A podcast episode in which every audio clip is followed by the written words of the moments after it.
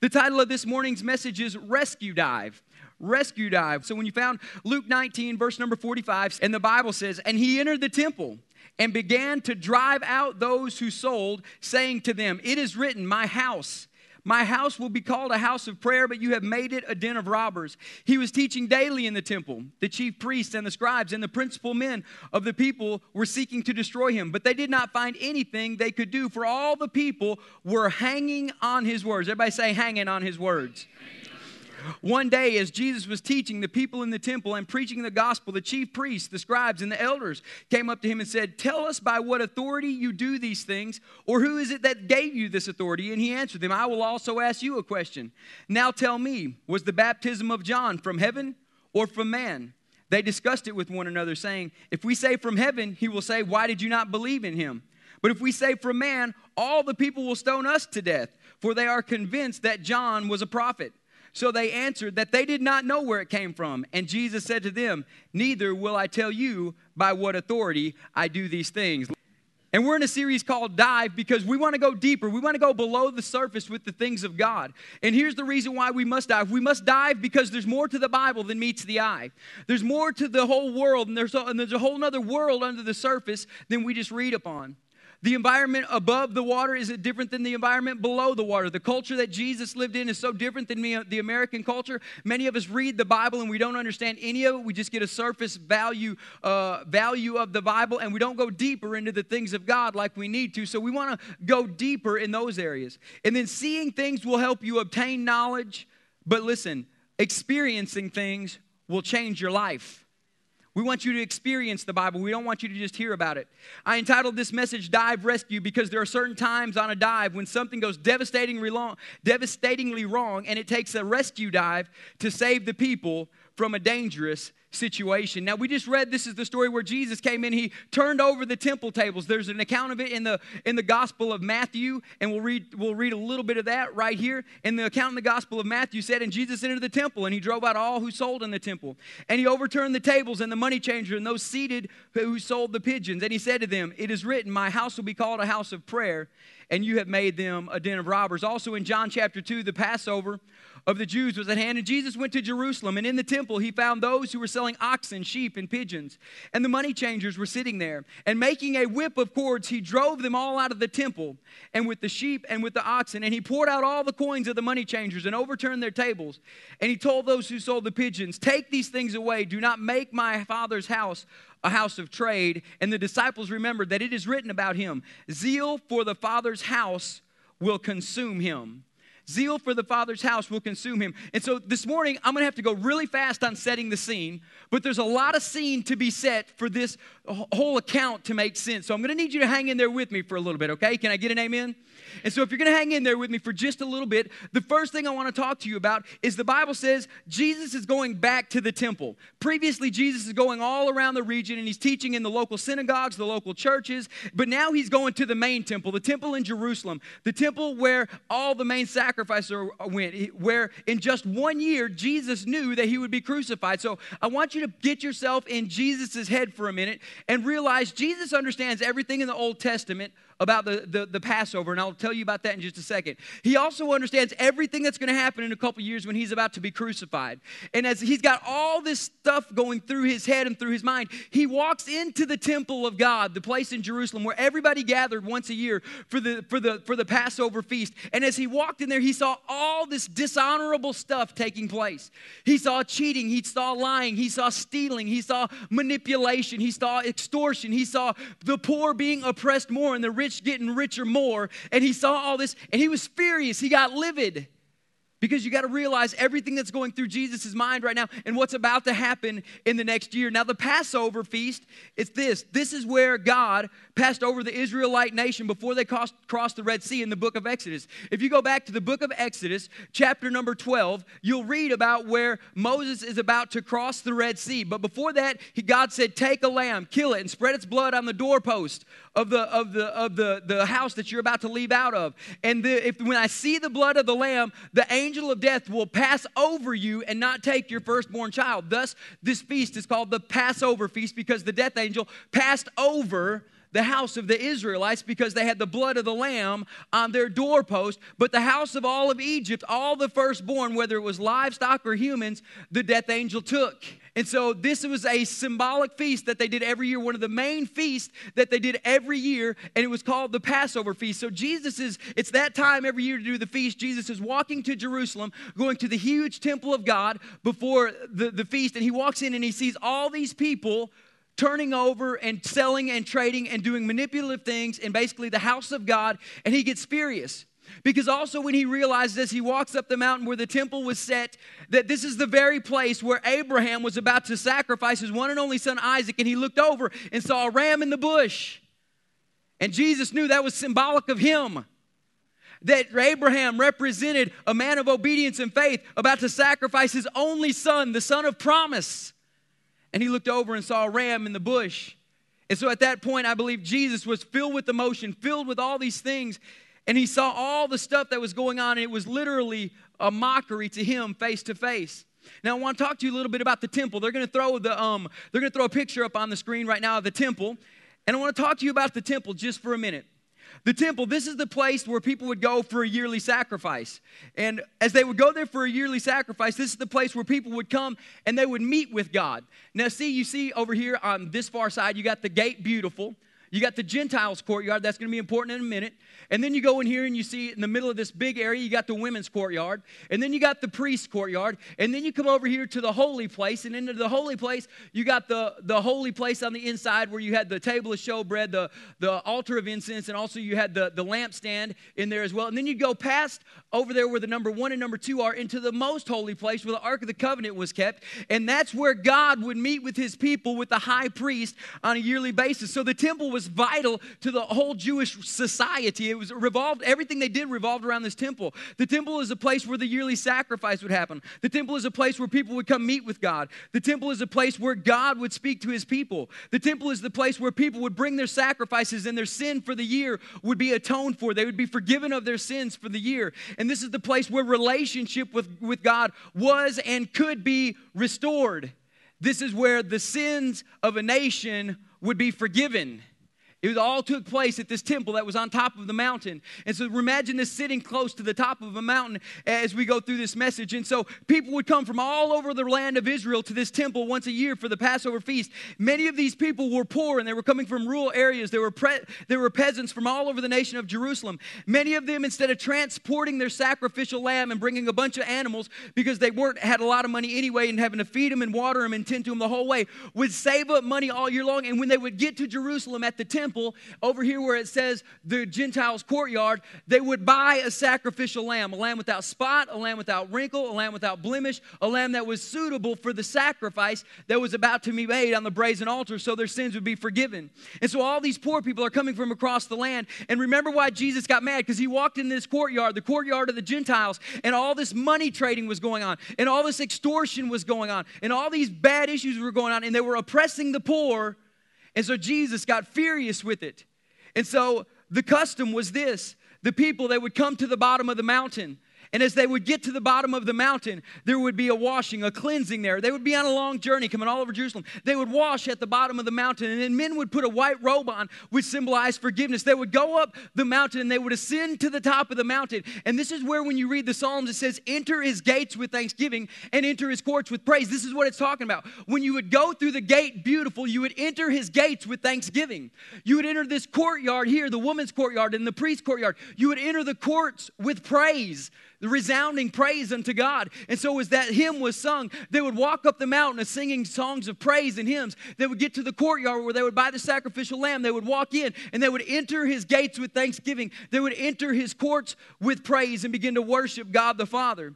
As they would get to the top of the mountain, they would buy that sacrificial lamb. Many of them would give every penny they had to spend on these lambs that were way overpriced. Now, as you look at this picture, the holy place way over there on the, the far side of the screen, the, the, in, the most inner parts is the Holy of Holies. And this is where God would come meet with the high priest all the time. You go back to the priest courtyard, And this is where the priest would in. You have chief priests and other priests that would enter into the courtyard. And you had the altar and the laver right there. And they would go in there. The men could come into this inner courtyard right before the gate right there. The women's courtyard is where the women could gather. But out here is where all the other people, the outer gates, the, the Gentile courtyard, is where everybody else would come who wasn't full blood Jew, who also believed in God. And they would gather all around this temple for this huge celebration, this huge festival. And as Jesus walked up the mountain singing songs of praise and worshiping his Father, he gets to the Gentiles' courtyard where basically people were out there with booths selling lambs and they would sell these at exorbitant amount of prices.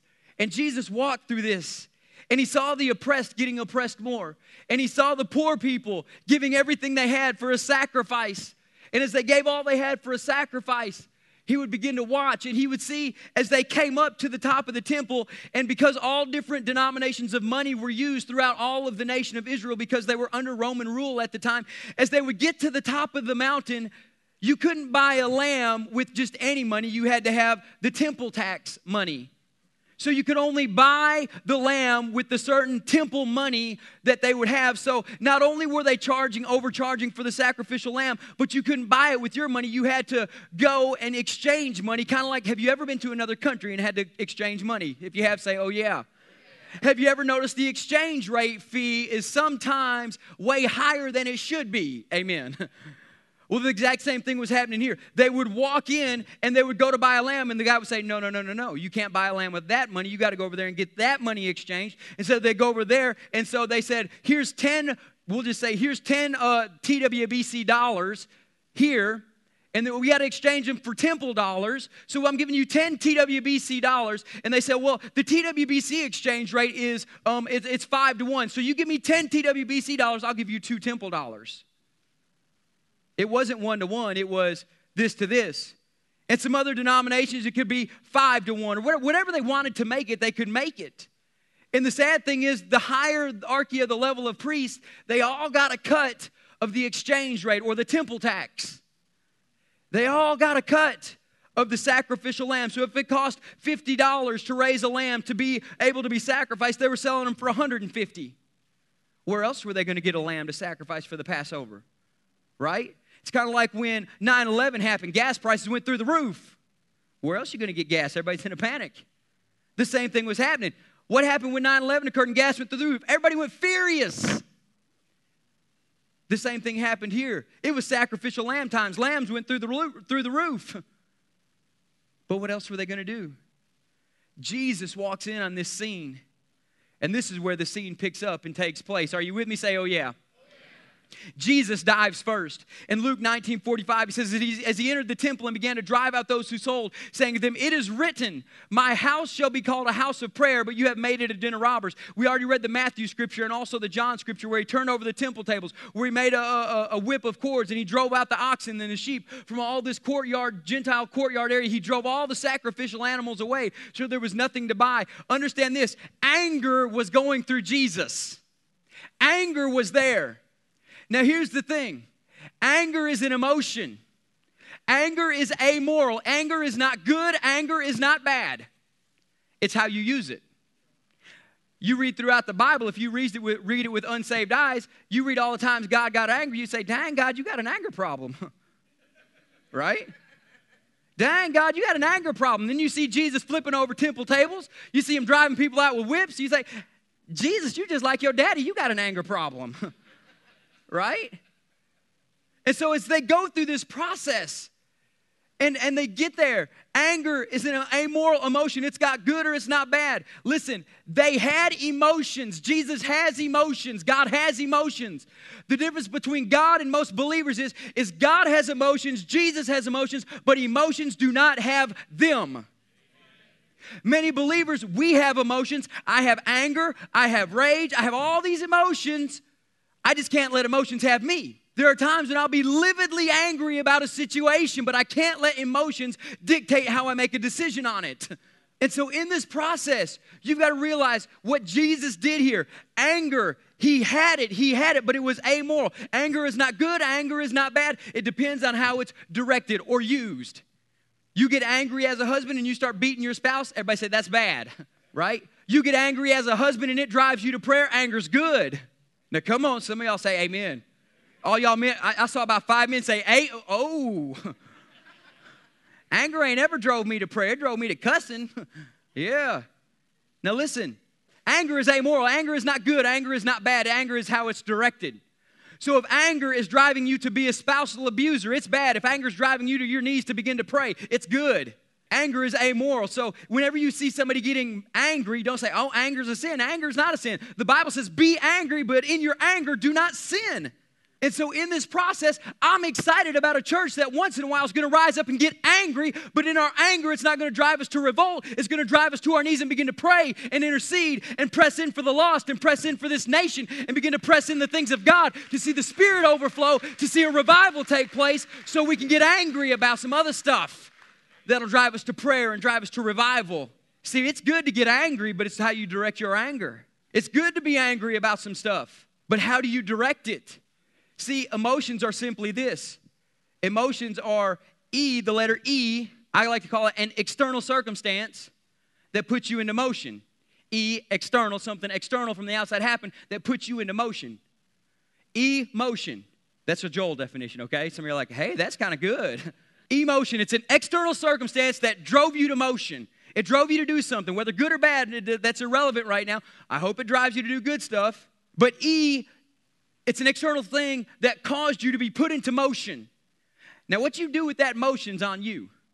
And how much of the Spirit of God you have on the inside of you is going to be contingent about what happens with that motion. Jesus got angry. Why did Jesus get angry? This is why Jesus got angry. Jesus got angry because he looked at this and saw the glory of God, the relationship with God, being extorted and prostituted out to the highest bidder. That would be like, oh, you want you want Joel to pray for you? Put $20 up here on the stage. I'll pray for you. Everybody's like, oh, that's not right. That's what they were doing. That's what they were doing. And so Jesus got angry seeing the glory of God and the relationship that God wanted with his people in the most holy place extorted out and prostituted out to the people who could pay the most for the sacrificial lambs while the poor were being oppressed more and the, and the poverty was being run rampant, but they didn't have a choice because they had to obey the Jewish law. And so Jesus got livid and it drove him to be angry, angry enough to do something about the situation angry enough to take hold of the situation that was going on. Jesus gave these two statements. He said, Behold, my house shall be called a house of prayer.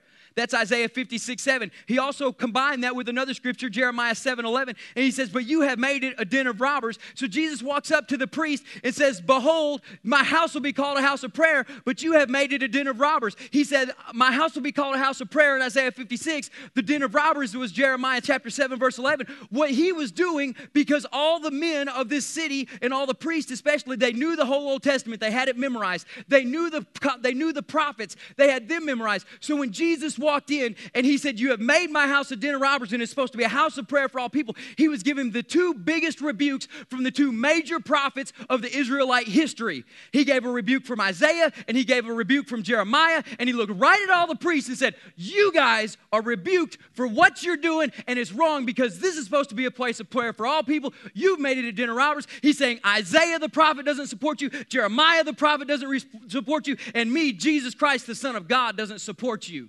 Jesus walked in. Now, I ain't never been rebuked like that, but but but I don't wanna. That's like when if your mom and dad ever got mad at you, say, Your granddaddy wouldn't be proud of you, your daddy wouldn't be proud of you, and I'm not proud of you. It's the same thing. That's what he's saying. And I like to say something like this it's called stringing together pearls.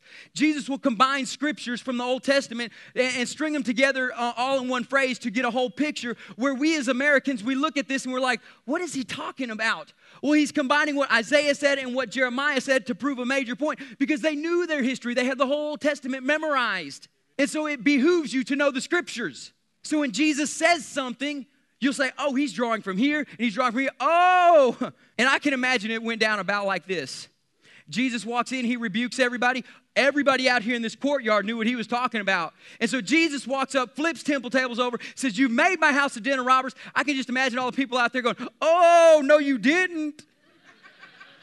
right? You, you know when somebody calls you out for a fight, he's like, What, you want something? Yeah. And then he calls you out like, Oh, that's what Jesus just did. And I bet this whole crowd, about thousands of people out there just went, Oh, and then it got quiet. And then the circle formed. You know what I'm talking about? Then the circle formed, and it's about to get real up in there. It's about to get real in the temple. And it went off.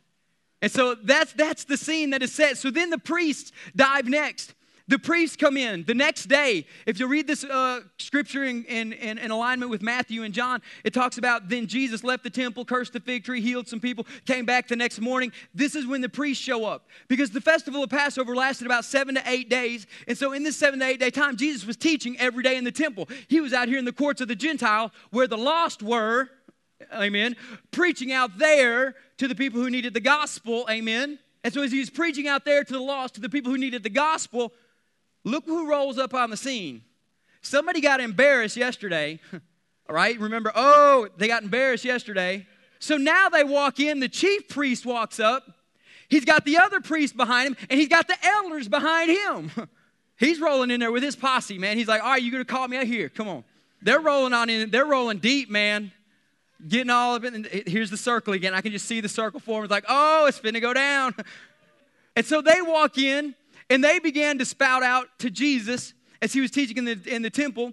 And they began to say this the chief priests, the scribes, and the principal men were, asked, were seeking to destroy Jesus, but they did not find anything they could do, for all the people were hanging on Jesus' words. And one day, the people, as he was teaching and preaching the gospel, the chief priests, the scribes, and the elders came up and said, Tell us by what authority you do these things, or who gave you the authority. It got real, the circle formed, and Jesus said this He said, I'll also ask you a question. You tell me, was the baptism from John, John the baptizer? Was he from heaven or from man? Freaks the chief priest out. It's like, dang, man, come on, Jesus. And so he goes back with his committee and says, We got to talk about this. We got to talk about this because if we say John the Baptist was not from God, these people are going to light us up. Jesus had the crowd, man. He had the crowd. He said, These people are going to light us up. They'll stone us to death. So now they had a reality of the situation. The chief priest and all the people over here in this group, they knew the reality. They said, if we say John the Baptist was from man, he'll stone us. If we say he was from God, Jesus is going to say, then why are you disputing the prophets and why don't you believe me? Because you're asking me what authority you gave it by, but you already knew the answer. So if we say John is from God, Jesus is going to look and said, John said I was the Son of God. He said, I got to go prepare the way of the Lord, whose sandals I'm not worthy to untie or carry. So they can't say from God. They can't say John the Baptizer was from man because then they'll kill us. So they said, We don't know how to answer the question. True lawyers. we don't know how to answer the question. They weren't going to give an answer. They gave an answer, but it wasn't. So, so you said, Well, I'm not going to tell you about what authority I'm doing these things. You got to understand this when you get to know Jesus a little bit. Jesus has all authority. Many prophets, when they spoke, or many people, when they spoke, they spoke in the authority of the rabbi that they followed. Jesus didn't follow a rabbi, he followed his father. So he didn't speak with the authority of another rabbi, he spoke with the authority of heaven. He spoke with the authority of God Almighty. So when Jesus spoke, he didn't speak with authority. He spoke because he had all authority and he began to preach and teach because the Bible says, In the beginning there was the Word, and the Word was with God, and the Word was God in the beginning, and the Word of God became flesh, and he has dwelt among us. So you have all the authority of heaven walking up to the temple, flipping over temple tables. They come and ask him by what authority you do this, and he's saying, I am the authority. I am the Word of God in the flesh. And so he walks in and begins to do these things. Jesus returns their manipulative question with another question. And so they ran away. Listen to this religion will always question the authority and the power of God Almighty. I said all that to lead up to this point. It's time that we dive deeper. Jesus saw the injustice of the temple. Now, the temple, this is the whole place where this account took place. This right here is the whole place where this account took place. But listen to what happens in the New Testament. The Bible says this Now, moreover, into the New Testament where there's a new temple established, the Bible says we don't go to a physical temple, but you are the physical temple of God.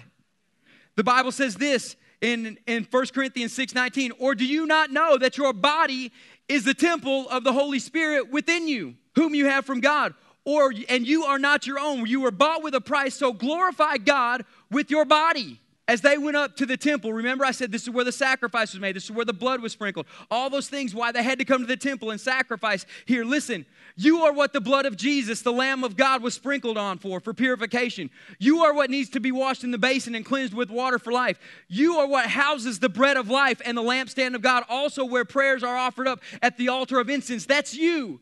You are what hosts the presence and the voice of God in your life. You contain the most holy place deep within your spirit where God wants relationship with you. He wants to talk to you, He wants to fellowship with you, He wants to reconnect with you. That's why it says when you are born again, He puts the Holy Spirit on the inside as a deposit, guaranteeing your salvation, what is to come, because He wants a new connection. Behold, it says you are a new creation in Christ Jesus. The old you is gone, the new you has come. And the Bible says all this is from God. And so there's a connection place. You are now this temple. You are now this temple. So now is where it gets serious. Now Jesus is drawing another circle. He's drawing a circle with just you and him in the middle. Jesus saw all the things that were going on and he was heartbroken and he was angry. And a righteous discontent rose up. So let me ask you this remember out here in the court of the Gentiles where all the extortion was going on? All the manipulation was going on? All the evil was taking place? You remember all that? And the reason he flipped it over in the first place? The extorters are still there in your life, and I want to phrase it like this What is the enemy holding over your head at an extremely high price that you can't afford to pay? What sins is the enemy holding over your head at an extremely high price that you can't afford to pay? See, there's a lot of us who don't come and get set free because we think the price is too high. It's the price of our pride that's too high. What the enemy holds over your head. Well, what will your kids think? If they knew you went down to the front and got prayed for?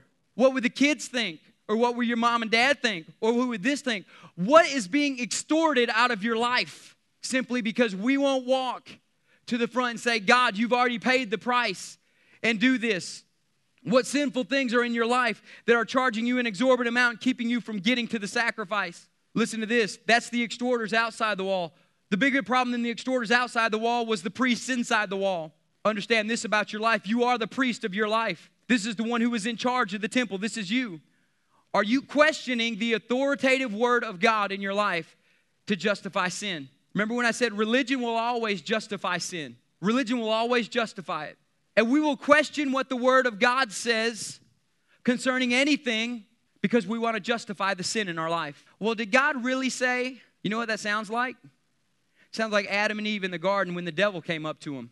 It's exactly what it sounds like. The problem is we're the devil, and you're fighting against yourself because you're wanting to do what's right, but the religion on the inside of you says, But did God really say? Did God really say? Did God really say, don't, don't go and do this? Don't go and do that? Did God really say that? Or is that just something that you've heard all your life? Did God really? Did God really? Did God really? Whenever you begin to question the authoritative word of God in your life, you are falling into a slippery slope of sin that you're going to have a hard time getting out of. You're going to have a tough place coming back to the top. Jesus, with all authority, understand this. Are you letting the authority of God speak into your life? Are you letting Jesus turn over temple tables, drive out extorters in your own life to set you free? Are you letting Jesus come in, flip over the things of your life that are housing the sin that's keeping you from God?